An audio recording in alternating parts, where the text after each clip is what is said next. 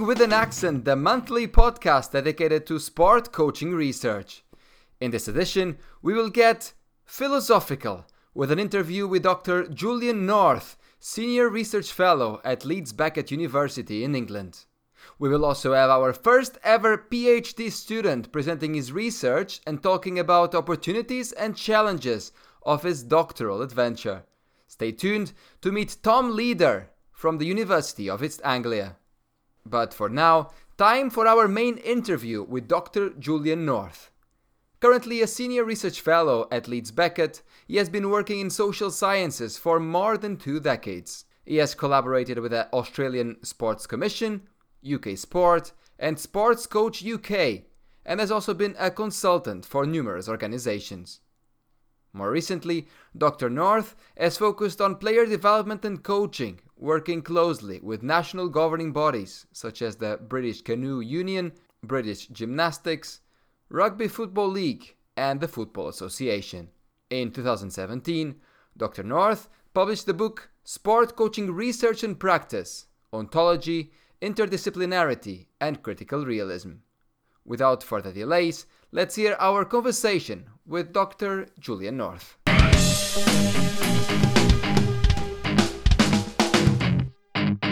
Dr. Julian North, welcome to Coaching with an Accent. Uh, it's a true pleasure to have you on the show. Um, let's start our conversation talking about your recent book, Sport Coaching Research and Practice. Um, in this book and other recent publications, you have called for more attention to be brought into the philosophical underpinnings of coaching research. Why is this so important? Okay, so this is going to be a bit of a long answer, so please bear with me. Um, I'm fortunate enough to have been an academic policy and practice researcher for a number of sports and non-sports organisations since the early 90s. And in 2003, I joined Sports Coach UK, which is uh, now called UK Coaching, I think, and this is a national lead agency for sport coaching in the UK. And I stayed there for seven years. I was in the position of head of research. And Sports Coach UK was very much on the policy and practice side, so it wasn't academic. And whilst I'd done some secondary school teaching, I wasn't then a sports coach, and I didn't know that much about sports coaching. most of my most of my sporting research experience had been in high performance. And whilst, whilst I was at Sports Coach UK, there was an unprecedented interest and investment in sport coaching from the, uh, the incumbent Labour administration, including for the first time ever in sport coaching research. I mean, it was a brilliant opportunity. There was this money available for sport coaching research and I was asked to help shape this investment, help to stimulate the research base. Now, I've always, always strongly believed that subject matter knowledge is, is an essential component of doing quality research work, and subject matter knowledge really should not come second to methodology and method. They're partners, you need both to do good research. So, in the context of this kind of research role, and especially with a new investment linked to it, not knowing enough about sport coaching was a serious problem for me. I had to learn as much as I could and as quickly as I could, and this inevitably took me to the academic literature, and as well as other sources of information. Now, I wasn't new to academia. I'd done work on entrepreneurship and industrial sociology in an earlier role, but sport coaching academic research was new. I remember the chief exec, a chap called uh, John Stevens, uh, giving me a copy of John Lyle's book, uh, Sport Coaching Concepts, and asking me for a review. And I think you spoke to John in an earlier podcast. As an outsider at this stage, what struck me about the research was how very different the ideas and insights were from those with a psychological leaning, people like Andy Abraham, John Lyle, John Coté, compared to those with a sociological leaning, people like Robyn Jones, Kathy Armour, Paul Potrac, Chris Cushion. They were talking nominally about the same thing, sport coaching, but they were saying very different things giving what I thought at the time was very different messages to the policy and practice community. I've actually changed my mind about this a little bit, and perhaps we can get into that later.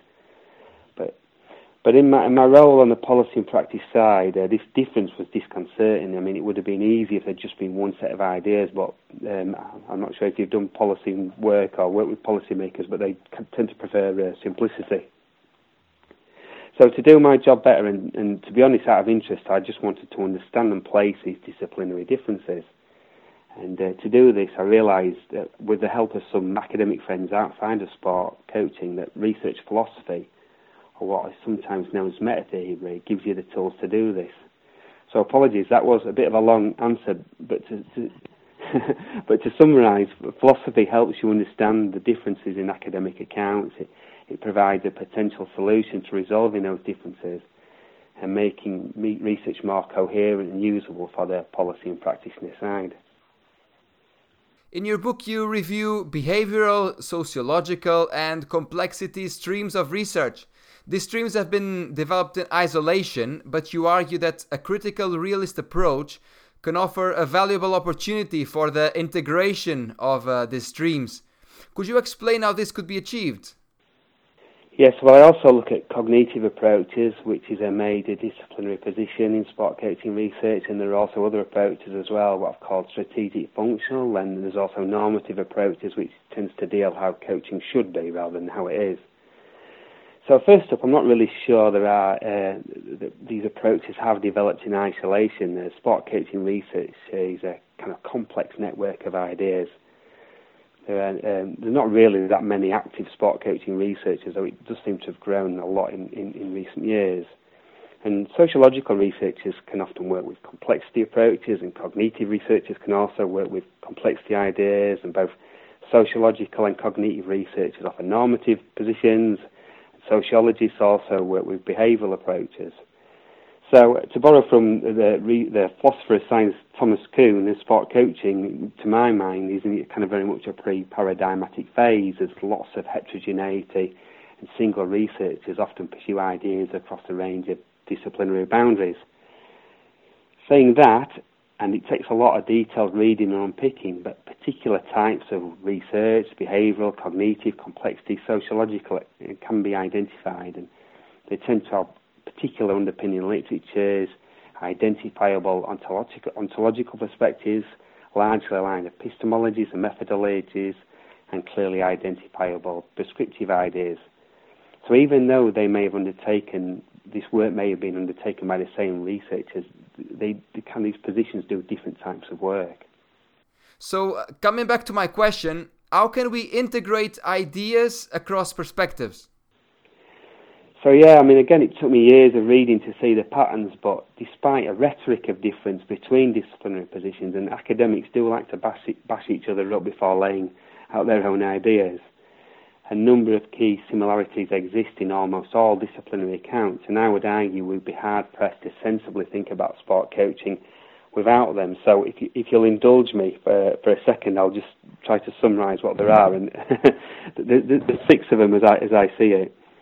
The, so the first one is um, uh, sport coaching as depth, and so like sport coaching is a bit like an iceberg. Much of what's important really tends to be hidden from view. So the processes of athlete learning, the characteristics and structures of social relationships around the coaching context, and as individual coaches, knowledge of the action, the reasoning resources underpin the coach's actions. A lot of that tends to be tacit, obscured, or hidden.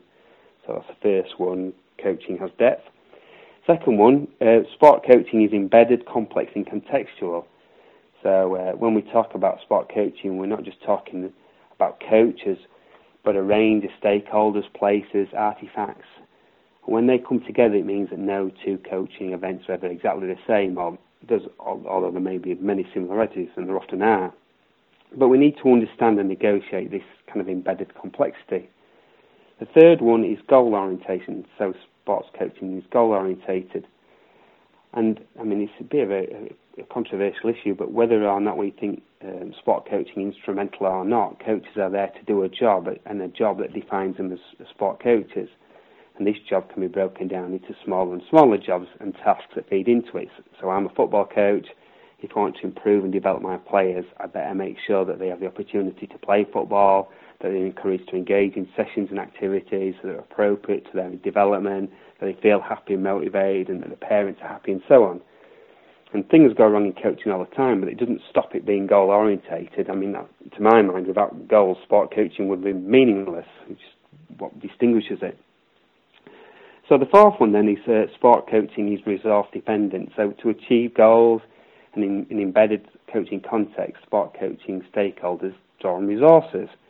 For example, a coach's knowledge and beliefs based on their experience or their social example, interaction is one example of this resource. Everyone knows this one. There's a great deal of research on coaches' knowledge. But resources also kind of develop in groups. And when I first started working with the players I'm working with now, this was about three to four years ago, we didn't know each other, but three to four years on, we know each other much better. And this knowledge of each other, this kind of interpersonal or group resource, provides a crucial platform to work from and to negotiate the ups and downs of player development and coaching. And this, this kind of this study of, of group resource has been a focus of ethnographic, sociologically orientated research, and it doesn't always say positive things about what goes on in those coaching contexts.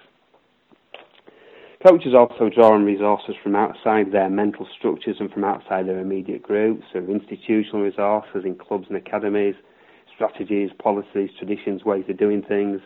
There's governing body and kind of like funding agency, coach development education resources, and of course, from our point of view, is academic research as well, which is just another resource available for coaches.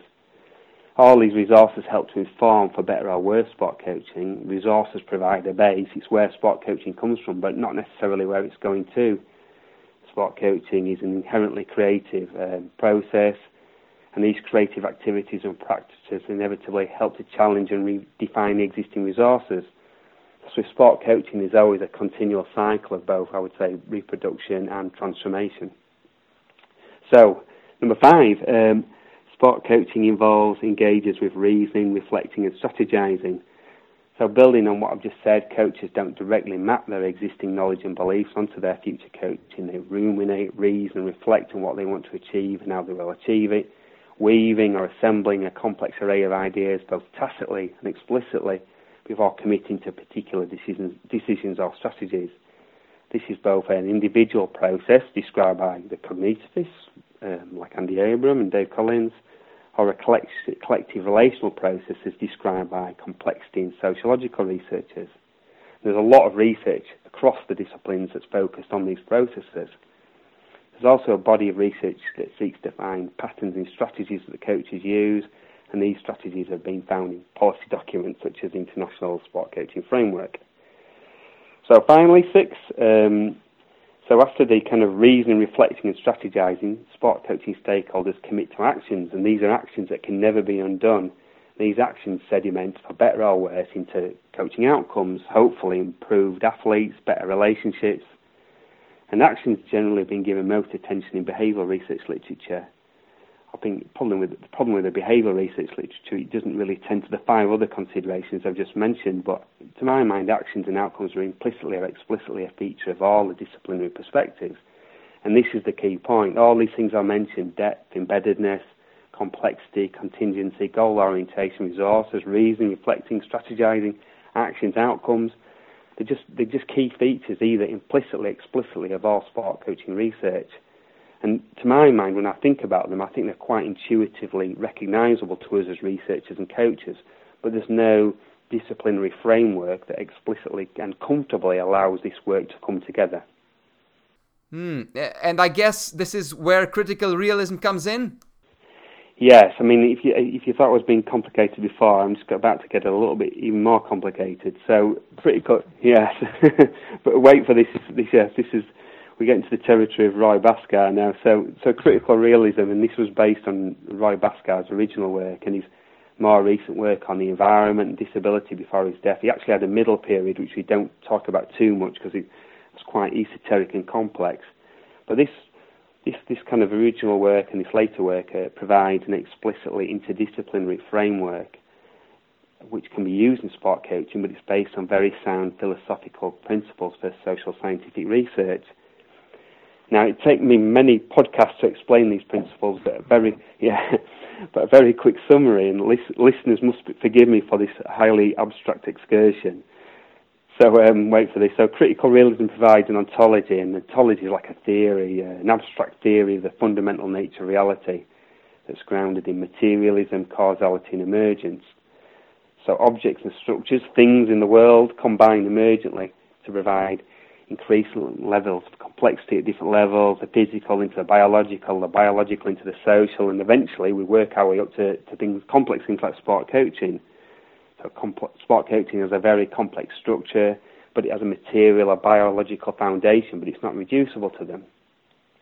So critical realism also provides an epistemology, which is a theory of knowledge, and a methodology that's based on describing these structures and explaining how they causally interact. To produce more complex structures and outcomes. Uh, from a method point of view, it's compatible with both extensive or quantitative approaches and intensive qualitative designs. But using critical realist approach, most sport coaching research, I would say, is likely to sit on the more intensive qualitative side. The approach is explicitly, explicitly fallibilist and humble. That means that it recognises that achieving knowledge about the world is difficult, that we often get it wrong, but that knowledge can be generated which has some traction on this reality and, and it can be useful. I think to my mind it draws both on scientific realism that's worked so well in hard sciences, sciences notably kind of the explicit acceptance of unobservables and unobservable mechanisms. If you think about physics, a lot of what comes out of physics is about things that we can't see. But it also recognises, uh, from a social scientific point of view, the semantic and listic dimensions of social life explored by interpretive and constructionist positions. But it, to my mind, it's quite a no, it does it in quite a novel and coherent way for the social sciences. so there's, there's CR in, in a nutshell. listeners can switch back on now. So, so to, yeah. so, so the final piece, uh, piece of the jigsaw in relation to your question. So, a number of number of critical realist orientated sociologists and evaluation specialists, and I'm thinking of people like Margaret Archer and Ray Pawson, have taken this kind of um, philosophical system and developed into to provide concepts that kind of work in more social research. What getting technical, they provide a specific biopsychosocial ontology, and, it, and it, this tends to look very very similar to those characteristics, those six characteristics I described in sport coaching research earlier. So Pawson talks about reasoning resources, Archer talks about strategies, etc. These are concepts uh, available from the from the, the literature, but can always be traced back to their philosophical foundations.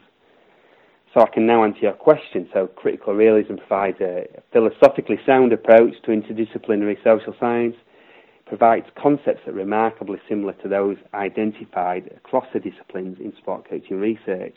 There's a kind of symmetry, a congruence of ideas between philosophy and the reading across sport coaching research, although they come from very different places. And look, it took a lot of work to do this, but I thought identifying them and bringing them out, bringing them out would be very interesting and useful for the development of sport coaching research.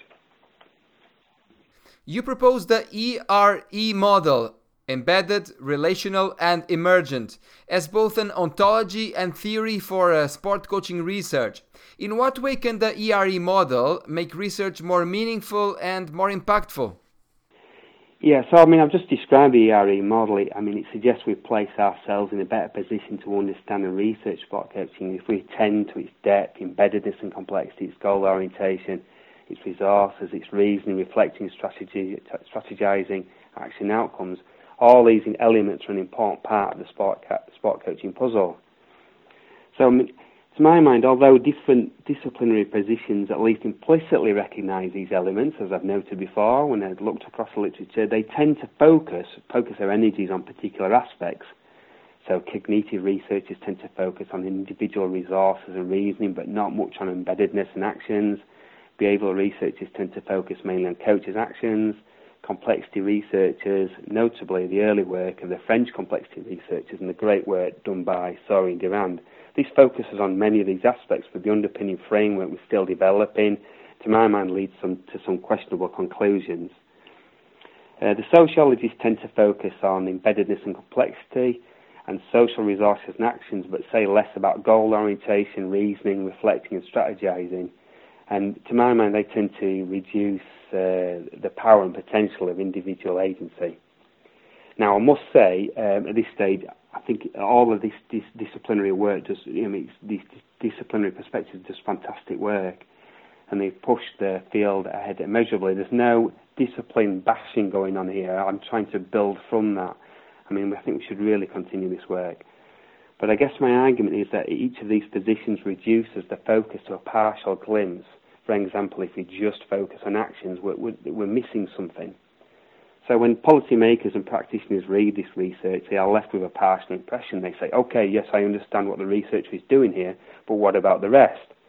So the ERE model attempts to address this by capturing the totality of coaching is indicated by analysis of all the components identified and crucially how they work together.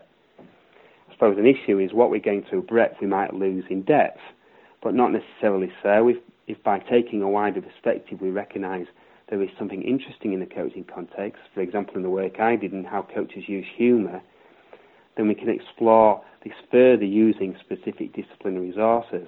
Much depends on how much time we've got, how much resources we have of research, how far we want to go. But the point is not to close down options before we start doing research by adopting a particular disciplinary stance which invites a particular focus of attention and in particular ways. So to answer your question then, my view is that in this broad, this broader perspective provides a more recognisable picture of sport coaching, one that's more accountable to stakeholders, and with it potentially to be more useful, or as you, as you say, more impactful and uh, meaningful. Speaking for myself, your book is not the easiest read, uh, with a lot of uh, big words and uh, terminology that may be uh, unfamiliar for most readers, especially if they are students. Putting your coach and lecturer hats on, um, how would you advise those interested in understanding your ideas to approach your book? We can still be friends, Francisco. um, when I wrote the book, I actually tried my hardest to express the ideas in as simple a way as possible while, while still allowing for sophistication in the argument. I really did try to work hard on the writing. Um, and, and, some elements, in, in, my opinion, of sport coaching research literature can sometimes be willfully obscure, and I really tried to work hard to decode what they were trying to say. However, I think when I look at the book now, as I did for this interview, I can understand why you say it's not an easy read. Uh, meta theory, critical realism within it present ideas and languages are not easy to grasp, and the overall arguments expressed in the book are very integrated. Each part of the argument demands an understanding of the other part. But in, in my view, there's no quick fixes when it comes to research. Researchers must know the tools of their trade, research philosophy, meta theory, methodology, method, as well as their subject-specific knowledge. but they shouldn't be siloed. I mean, I've read a lot of research philosophy books and critical realist texts, but I also try to read as much as I can of other perspectives and theories as well, and I'll try my best. I mean, the, kind of from a sociological perspective, I find Bourdieu virtually impossible to read in English, and uh, but people tell me it's easier in French, but I don't know. Maybe you have a view. Um, the reality um, is, I think you just have to read, research, write, read, research, write over and over again. Um, if I can think of one practical tip, I tend to write what lots of what I call memos. So whenever I'm reading something, it will typically trigger a thought which may or not relate to the project I'm working on. I always make a note, develop a dated memo of the idea, its background, and its implications. I think it's really important to keep hold of these ideas because they are fuel for future work. And I think I have about working folders of about 40 papers which are gradually being filled with memos. Yeah, so I'm I'm not necessarily the most prolific of writers and publishers because just I just do so much consultancy work. But one day there will be an explosion.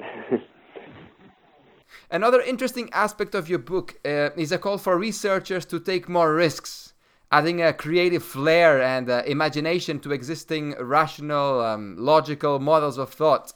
You refer to adding breadth to depth. Could you give an example of how this creativity uh, could look like? Yeah, so it's, I mean, it's interesting you use the phrase rational and logic models of thought. Uh, I mean, rational, rationality and indeed logic has taken a bit of a bashing in some parts of the sport coaching literature. But I think this line of argument misses the point. There are lots of different modes of rational thought, and you know what's the opposite of rationality? It's irrationality. Do we want this? It's it's it's an interest. It's interesting that those who question rationality use very rational logic logical polemical structures and language in the arguments they express. I mean, they do this because they want to be understood, and I think my view is that we're in very dangerous territory indeed if we're seriously questioning rationality as a way of thinking about sport coaching or anything else for that matter. Regarding your question about risk, creativity, and how it links to breadth in sport coaching research, I suppose this takes us back to the beginning of our discussion of my time at Sports Coach UK. I, I identified what I thought was something troubling about the academic disciplines informing sport and sport, coach, sport coaching research.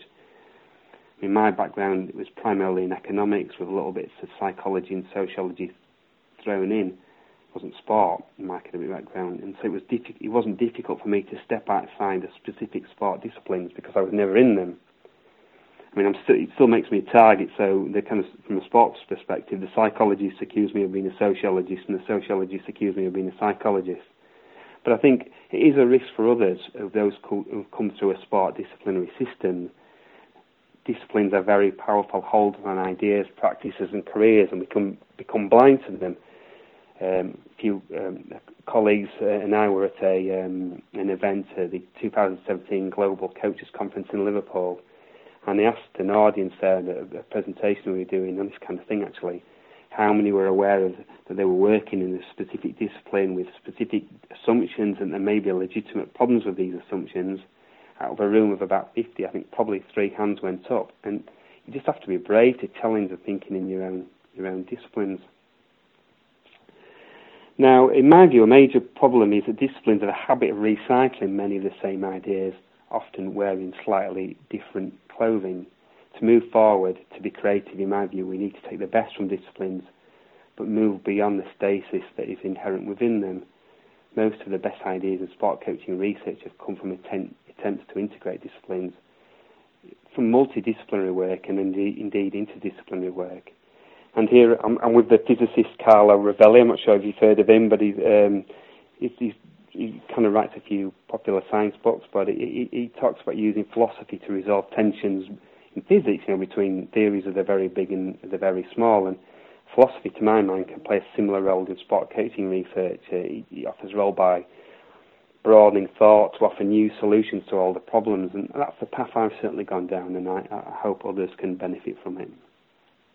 Finally, the question I ask all our main guests from your experience as a student and uh, as a lecturer, what is the most important lesson you have learned that you believe could serve as a good piece of advice for uh, PhD students and early career academics?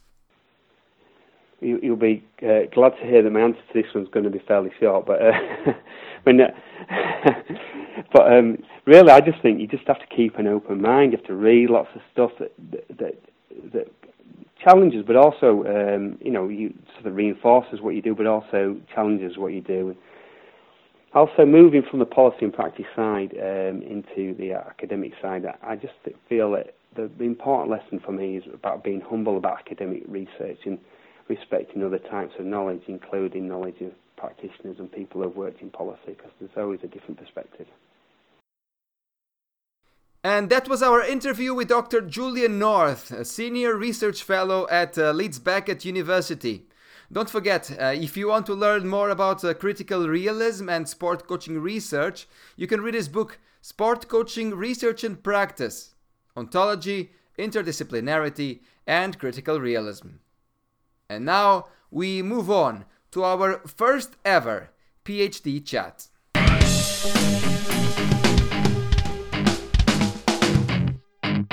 This month we have Tom Leeder, third year PhD student at East Anglia University.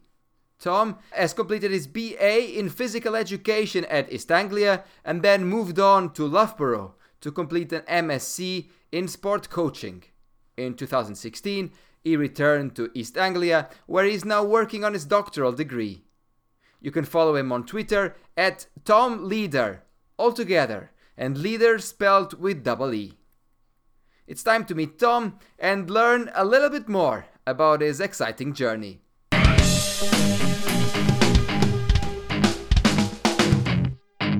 Tom, uh, welcome to Coaching with an Accent. Thanks for accepting my uh, invitation.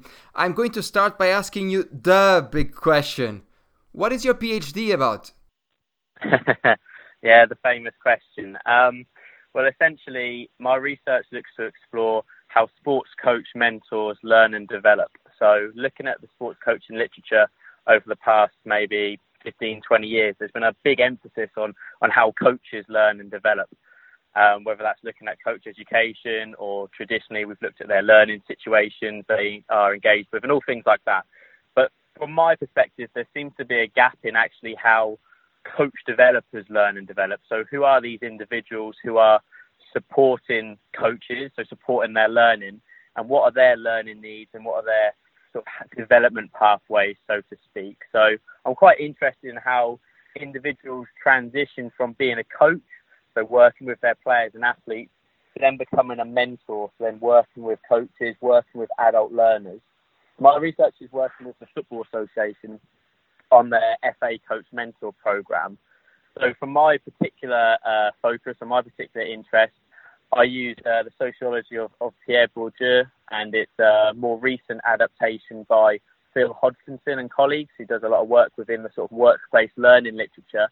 But I'm quite interested in how individual dispositions, how the culture of the FA as a national governing body, all of these factors kind of combine into how mentors learn and develop essentially. Um, so I think there is uh, a gap there, which our understanding within the sports coaching literature particularly isn't, isn't too aware of. So hopefully my research can try and, try and plug that area a little bit. So um, we hear quite often that there's a gap between academia and the work of uh, practitioners. I understand that, um, as you just mentioned, throughout your PhD, you have been working in partnership with the English Football Association.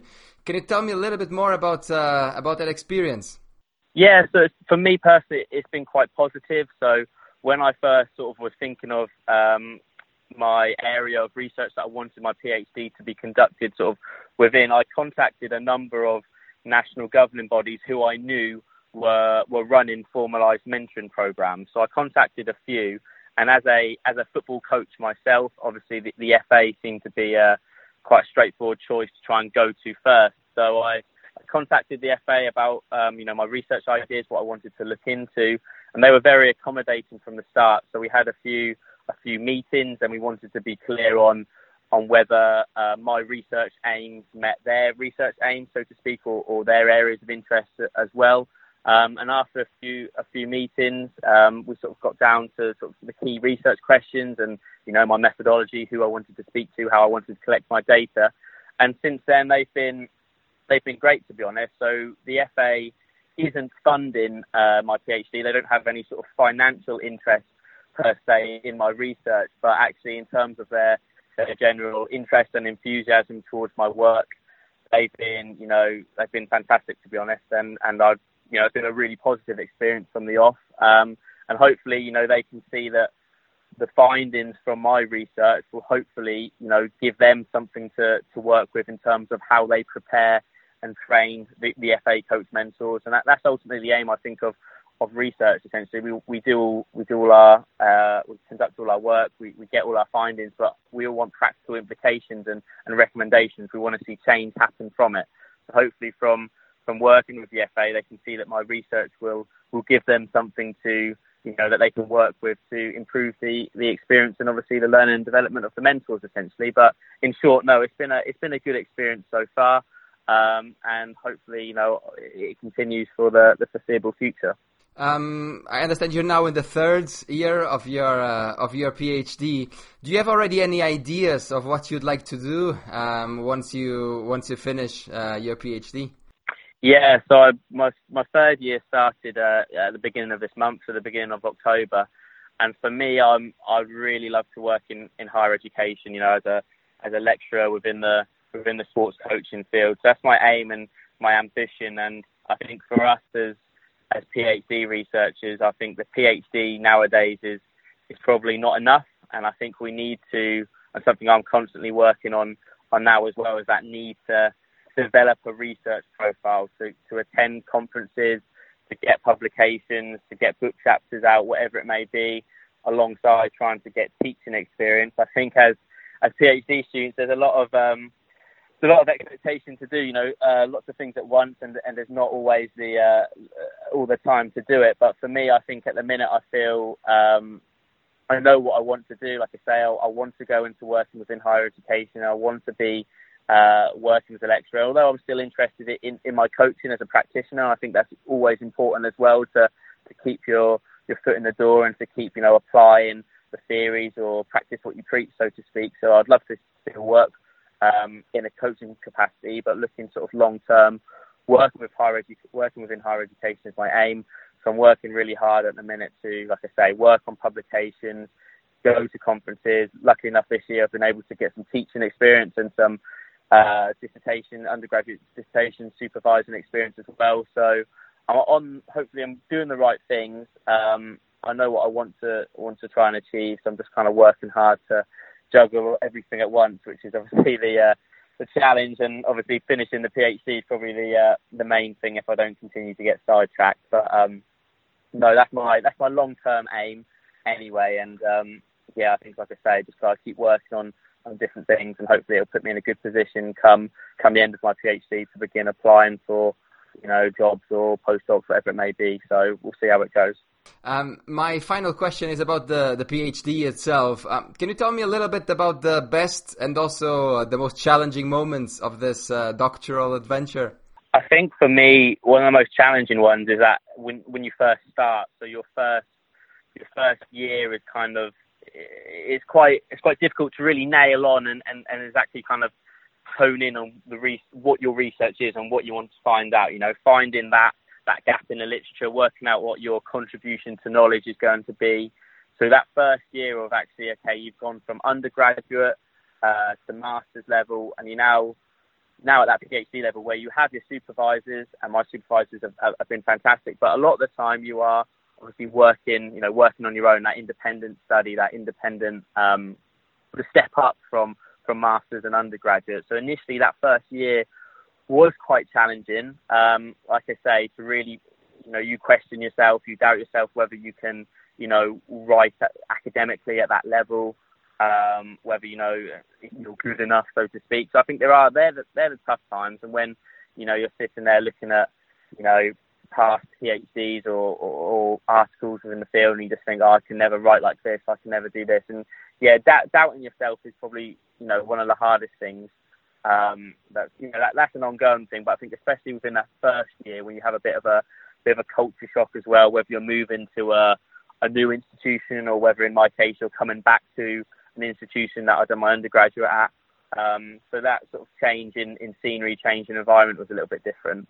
Um, but in terms of the most rewarding or best parts of things, I think just going to you know that that feeling that buzz you get when you go to conferences where you, where you meet the academics who you know you've been reading their work for so many years and you get to meet them in person and, and discuss your own research interest. And I think that that buzz you get when when people actually take an interest in your work and people ask questions and, and people say to you, "Oh, well, that's really interesting. I hadn't thought about that." etc etc so i think those kind of feelings and those moments when you think wow people actually care and i think that sounds a little might sound a little bit silly but that feeling you get when people show an interest and, and, and you meet, you know, these high, you know, well well cited academics in the field and they're taking an interest and, you know, you read like I said, you read their papers for, so many years and then you meet them in person and you think, Oh, I didn't think that person would be like that or or the opposite, whatever the case may be. So I think that's one of the really rewarding parts. And I think as well one of the really enjoyable parts is trying to develop a, a support network. So I think in my case, um, I've got some good friends who are at you know, other institutions around around England, around the UK, and, and elsewhere around the world who, for me, have been fantastic in terms of they're doing PhDs or have done PhDs within the sports coaching field, and they've always been there to, you know, if I want to send them drafts of my writing, we want to talk about some concepts or theories, we want to discuss things, you know, having people there to offer you critical feedback, as well as obviously your supervisors, but other people who are in the same boat as you, so other doctoral students, um, having that support network and having people, you know, that you can draw upon and, and, you know, if you're stressed out about something or, you know, something's worrying you, you know people, you're not on your own. I think that's the key thing as well. So build up a support network of people who are at your institution or even better if they're, you know, in other places as well, because obviously there's different procedures and different practices, etc. But being able to learn off one another and, and support one another for me has been really positive. And coming into, like you say, coming into my third year uh, or just started my third year now, when I'm really getting into the bulk of my writing, to have people there who I know are willing to to give up their time to read drafts as well as you know all the other commitments they have. I think that's really good and, and that's really positive. So for me, I feel like um, I'm in a good place at the minute. But I'd encourage anyone to yeah try and build up build up an, uh, a you know a, a, support network. Use Twitter, use LinkedIn, you know whatever it may be. Just try and you know network and reach out to people, and I think that will in the long run really be really be beneficial. And that was our first ever PhD chat.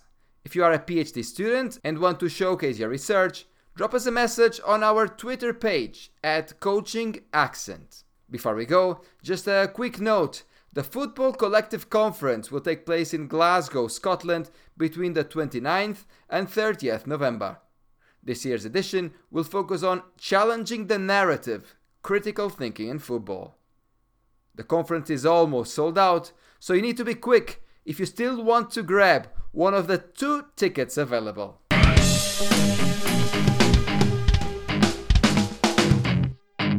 And that's all for this October edition. You can continue to follow us on Twitter at Coaching Accent and send us your suggestions for future guests and topics. We will be back again in November with another guest, another PhD student, more events, and obviously the same accent. Bye!